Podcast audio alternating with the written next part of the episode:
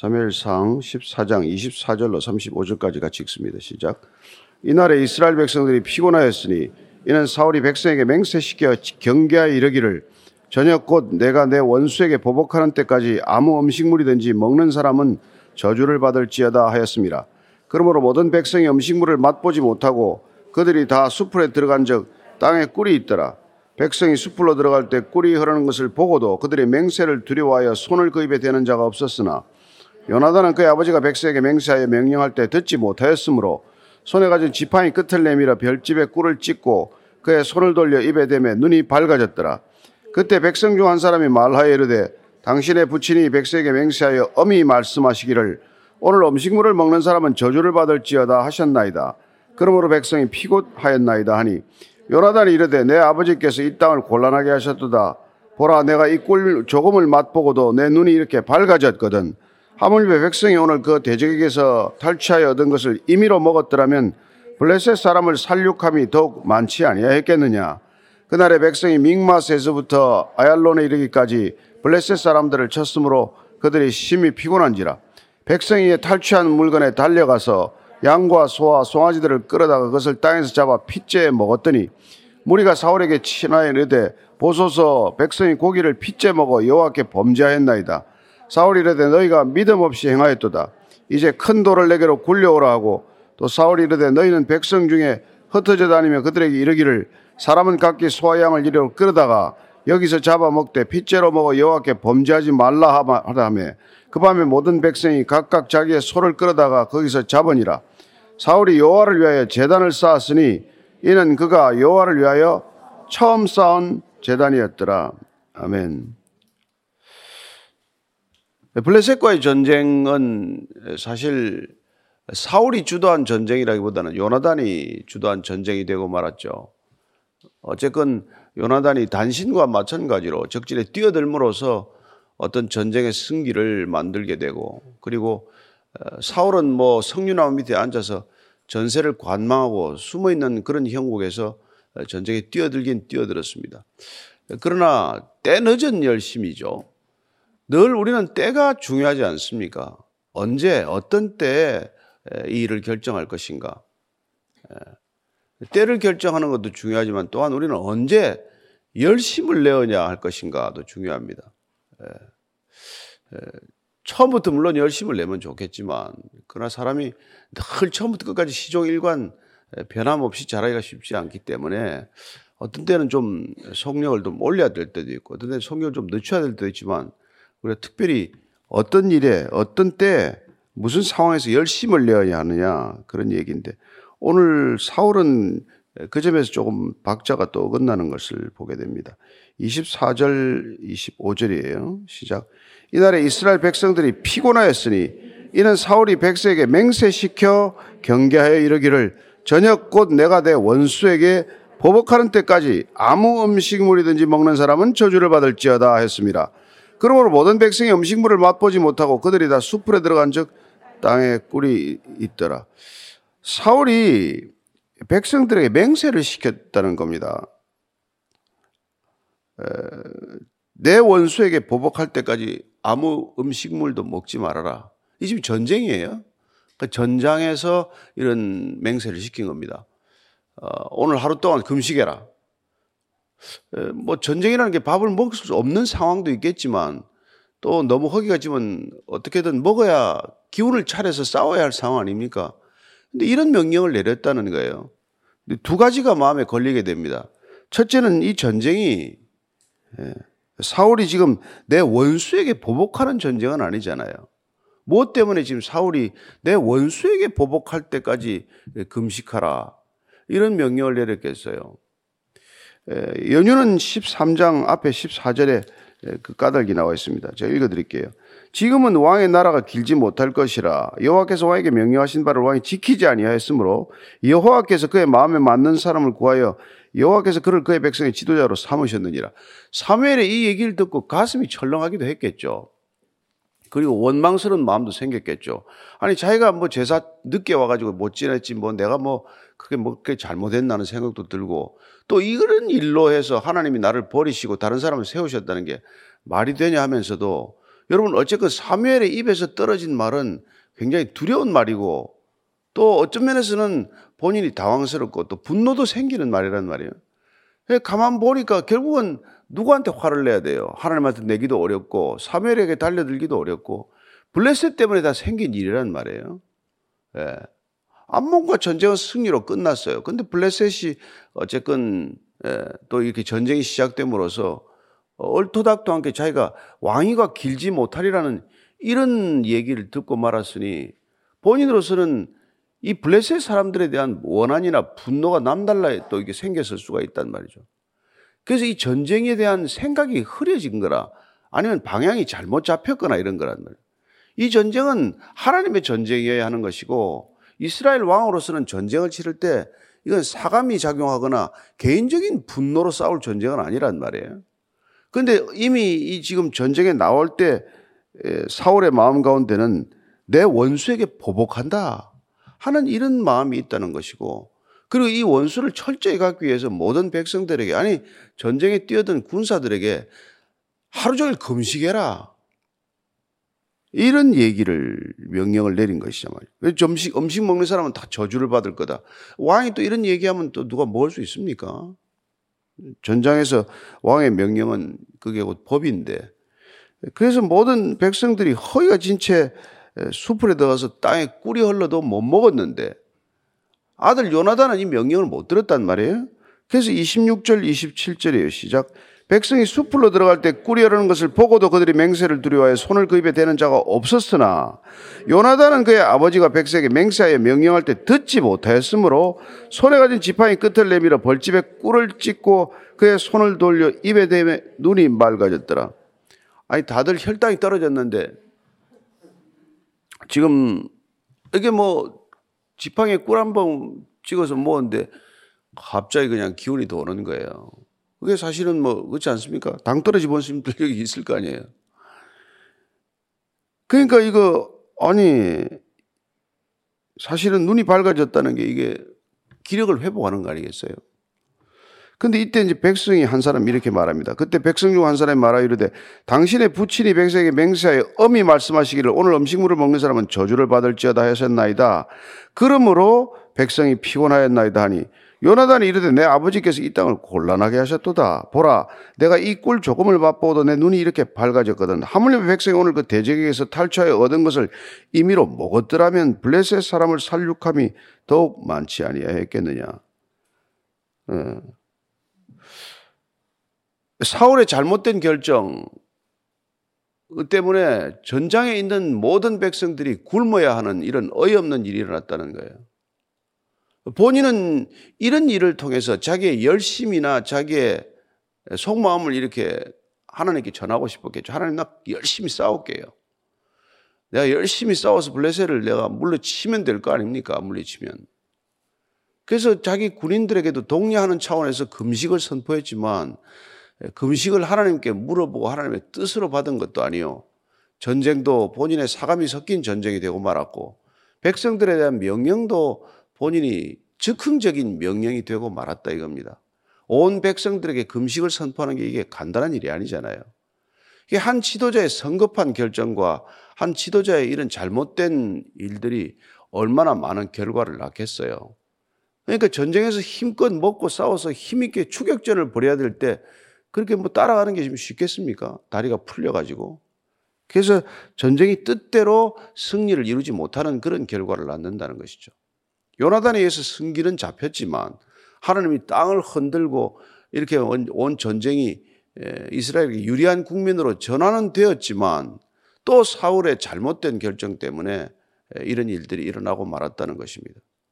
우리가 하나님한테 무슨 열심을 보일 때 내가 왜 이 열심을 보이냐 이걸 점검하는 게 중요하단 말이에요.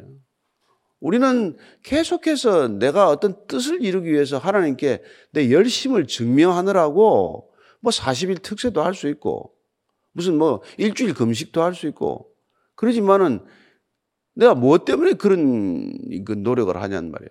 예. 하나님은 그 동기를 다 보시는 하나님. 우리의 중심을 다 아시는 하나님이란 말이에요. 근데 우리는 꼭 그런 걸로 하나님하고 무슨 이렇게 거래하듯이 하는 분들이 적잖이 있단 말이에요. 그래서 우리는 그 열심히 특심이 되는 걸 가지고 하나님을 달래고 하나님을 내 뜻대로 끌고 가고 심지어 하나님을 조종하고자 하는 그런 동기로 그런 열심을 부린다면 하나님이 그 열심을 좋게 받아들이겠냐 이거죠.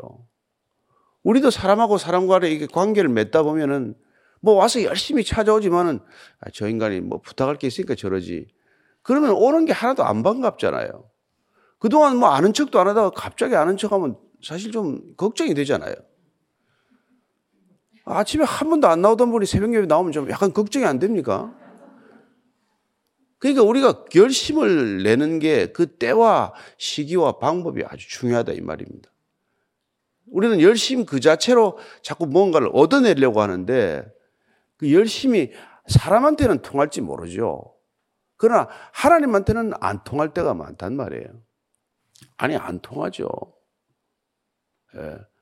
우리는, 우리 신앙은 지성이면 감천이다. 이 신앙이 아니란 말이에요. 우리는 온갖 정성을 다 들여서 하나님의 마음을 움직이겠다. 이게 아니란 말이에요. 하나님의 뜻 가운데로 들어가겠다. 내가 하나님 안에, 하나님이 내 안에 거하게 하심으로 내가 하나님의 뜻과 일치된 삶으로 내 방향을 예, 설정하겠다는 거지. 내가 정해놓은 인생의 방향이 하나님을 끌고 가겠다는 게 아니란 말이에요. 그런 열심이 항상 조심해야 될 열심이다 이 말이죠. 그래서 결과적으로는 지금 31절, 32절입니다. 더 큰 범죄를 불러일으키는 열심이 된다 이 말입니다. 예. 어떤 열심이 좋은 방향으로 가지 못하고 동기가 목적이 잘못되면 그 열심 때문에 또 다른 잘못이 일어나게 된다. 이 얘기입니다. 그게 31절, 32절이에요.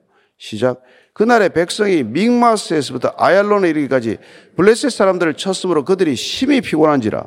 백성이 이에 탈취한 물건에 달려가서 양과 소와 송아지들을 끌어다가 그것을 땅에서 잡아 핏째 먹었더니 이 백성이 믹마스에서부터 아얄론까지 이 블레셋 사람들을 따라가면서 쳤다고 하는 건데 이 거리를 따지면 한 30km가 좀 넘는 거리예요.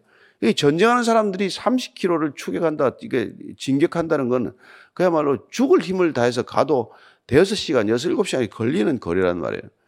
그러니까 죽을 만큼 피곤해진 거죠. 먹은 건 없고 점점 더 허기가지고. 그래서 몹시 지금 힘들어졌다. 예. 앞서도 어, 이렇게 요나단이 우리 아버지가 그렇게 안 했더라면 어, 훨씬 더 힘있게 이 전쟁을 치렀을 텐데 굶겨가지고 뭐 하나 이게 피곤하게만 만들어, 만들어 놓았으니 말이죠. 근데 아들도 또 아버지 얘기를 그렇게 하면 안 되죠. 예. 사실 전, 전쟁에서 말이죠. 전쟁인데. 그래서, 아, 아버지가 그렇게 명령하셨습니까? 제가 모르고 먹었으니 죄를 받아 마땅합니다. 이게 아들의 태도여야 된단 말이에요. 우리 아버지 정신 나갔구만. 이렇게 하면 안 돼요. 그 백성이 이제 이 지금 문제는 이제 빼앗은 양과 소와 송아지를 끌어다가 그걸 그냥 마구잡이로 눈에 보이는 게 없으니까 이제 핏째 먹었어요. 아마 이게 그날 금식 기간이 끝난 것 같아요. 그죠? 이 이스라엘의 하루는 저녁에서부터 그 다음날 저녁까지예요. 그러니까 해가 떨어지면 하루 그날 끝난 겁니다. 그날 금식 끝난 거예요. 그러니까 이제 해 떨어지고 나서 이제 부랴부랴 이걸 이제 빼앗은 양이나 소를 막 잡는데 이 문제는 피째 먹은 게 문제가 된단 말이에요. 생명은 피에 있기 때문에 피는 절대로 먹지 마라. 이게 가장 음식의 정결법의 중요한 법이거든요. 생명이 피에 있기 때문에 피째 먹지 마라. 남의 생명, 동물의 생명, 어떤 생명이라도 그걸 그렇게 다뤄서는 안 된다는 건데. 레위기 17장 10절 읽어드릴게요. 17장 10절입니다. 이스라엘 집 사람이나 그들 중에 거류하는 거류민 중에 무슨 피든지 먹는 자가 있으면 내가 그 피를 먹는 그 사람에게는 내 얼굴을 대하여 그를 백성중에서 끊으리니. 여러분 이거 아주 무서운 명령 아니에요?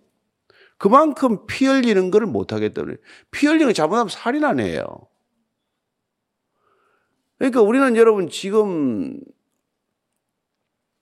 이 피를 먹지는 않죠. 여러분 피 먹는 사람 없죠? 근데 이방인들 중엔 피를 많이 먹습니다. 그리고 또 뭐 좀 약간 이상한 사람들이 피째 먹는 게 많아요. 무슨 뭐 사람 사슴 노루 사슴의 피를 먹는다. 심지어 옛날에 뭐 저 저 아시아 남쪽에 가가지고 무슨 뭐 코브라 피도 먹고 오고 별걸 다 먹는 사람들이 있더라고요. 근데 피에 생명이 있다고 피를 먹는 사람들이 있어요. 그 자기 생명을 더 왕성하게 하겠다고. 그 우리는 피를 먹지 않지만은 피를 빨아먹는 사람들이 있더라고 또. 네? 빨대를 꽂아가지고 그 인생에다가 빨대를 꽂아서 피를 빨아먹는 사람들이 많잖아요. 그러면 안 된다 이 말이에요. 그게 우리는 지금 피는 눈에 보이는 피는 안 먹을지 몰라도 이 생명을 갉아먹는 짓을 하지 말아라. 이게 우리가 신앙생활에서 중요한 큰 원칙이에요. 생명은 나한테 있지 않고 주인은 하나님이기 때문에 생명을 소중히 여기라. 그러니까 남을 힘들게 하고 괴롭히는 것은 피는 먹지 않지만 피를 빨아먹는 것이나 큰 차이가 없단 말이에요. 그래서 이게 우리가 그 나그네를 학대하지 말아라. 고아와 과부를 선대하라. 사회적인 약자층들을 돌보라. 그들의 피를 고열을 옛날에 우리가 다 고열을 빨아먹는다 이러지 않았어요. 탐관 오리들은 고열을 빨아먹는다. 백성들의 세금을 무리하게 걷는 것도 다 백성들의 피를 빨아먹는 거다. 그피 같은 세금을 함부로 쓰면 안, 되, 안 되잖아요, 그게. 그러나 마찬가지로, 예. 그, 이게 이제 그런 일을 저질렀다. 왜요? 굶었으니까. 눈에 보이는 게 없으니까. 그리고 송, 송아지와 소도 같이 잡지 말라고 그랬어요. 그죠? 그런 거 기억이 나는지 모르겠는데 어미 소와 송아지도 함께 잡지 말라는 거란 말이에요. 그만큼 여러 가지 배려를 하는 건데 정신이 없으니까 이런 일들이 일어나고 마는 거란 말이에요. 그 잘못된 지도자의 명령 때문에 하지 않아도 될 금식을 명령하더니 그 사람들이 이런 계율을 어리게, 어, 어기게 만드는 결과를 초래했다 이 말입니다. 잘못된 명령 때문에 당연히 지켜야 될 율법을 오히려 못 지키기는 안 지키게 되는 이런 행위를 초래하고 말았다. 누구 때문에? 사울의 잘못된 결정과 명령과 판단 때문에. 그래서 33절, 34절입니다. 시작. 우리가 또 사울에게 전하여 이르되 보소서 백성이 고기를 핏째 먹어 여호와께 범죄하였나이다. 사울이 이르되 너희가 믿음 없이 행하였도다. 이제 큰 돌을 내게로 굴려오라 하고 또 사울이 이르되 너희는 백성 중에 흩어져 다니며 그들에게 이르기를 사람은 각기 소와 양을 이리로 끌어다가 여기서 잡아먹되 핏째로 먹어 여호와께 범죄하지 말라 하라 하매 그 밤에 모든 백성이 각각 자기의 소를 끌어다가 거기서 잡으니라. 예. 그래서 지금 또 이거 사울한테 가서 또 고자질 하는 사람이 또 있네요. 저 사람들이 핏째 먹습니다.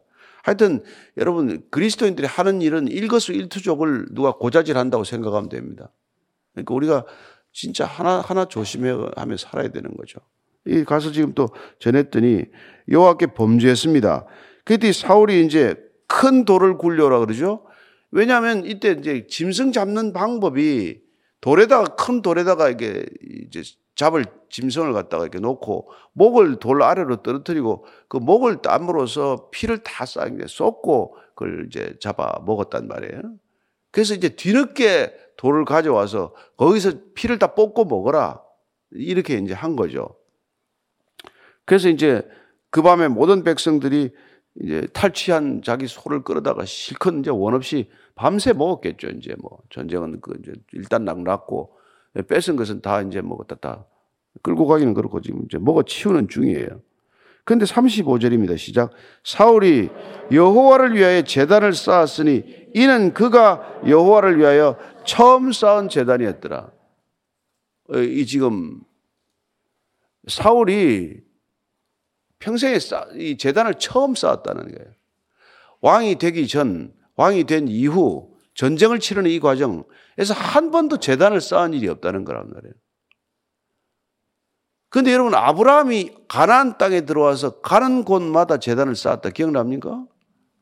여러분 믿음의 사람이란 재단을 쌓는다는 게 곧 하나님을 예배한다는 거 아니에요. 한 번도 사울은 예배적 삶을 살아본 적이 없는 사람이에요.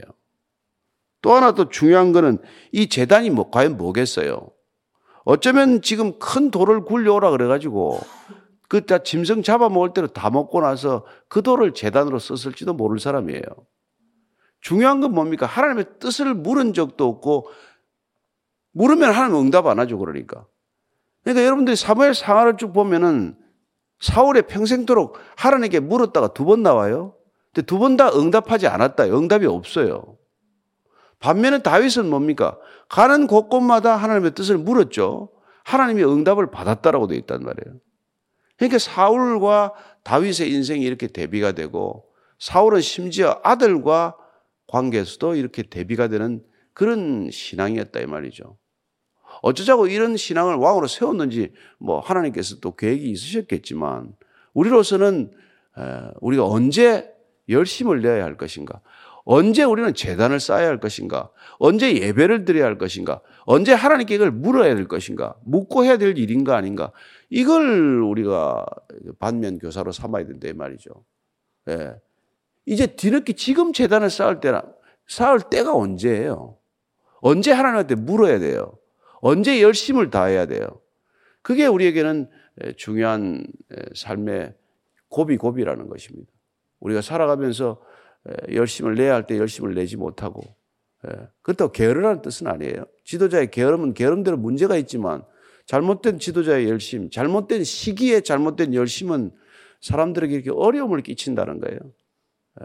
그래서 늘 어, 우리가 하나님께 지혜를 구하고 어, 후이 주시되 어, 아낌없이 주시는 하나님께 물을 때 하나님께서는 답을 준비하고 계신다. 하나님 우리가 찾아오기를 기다리신다. 예. 그리고 우리의 열심 때문에 하나님이 일하시는 것이 아니라 우리가 돌이켰기 때문에 일하신다는 것을 믿으시기 바랍니다. 예. 우리가 회개했기 때문에 하나님께서 우리에게 오는 길이 열린 것이지 우리가 열심으로 하나님이 우리에게 달려오는 길이 열리지 않는다는 것 그걸 기억하는 것이 우리의 신앙의 동기를 점검하는 이유요. 우리의 신앙이 지향하는 목적이라는 것입니다. 우리는 하나님을 위해 존재하는 것이지 하나님이 나를 위해 존재하는 분이 아니라는 것을 늘 기억하시게 되기를 축복합니다. 바른 신앙은 바른 믿음의 길을 열어줄 것이라고 믿고 달려가는 하루가 되기를 축복합니다. 오늘 기도할 때 하나님, 오늘도 제 삶의 목적과 이유를 한번 다시 한번 점검하게 해주셔서 감사합니다.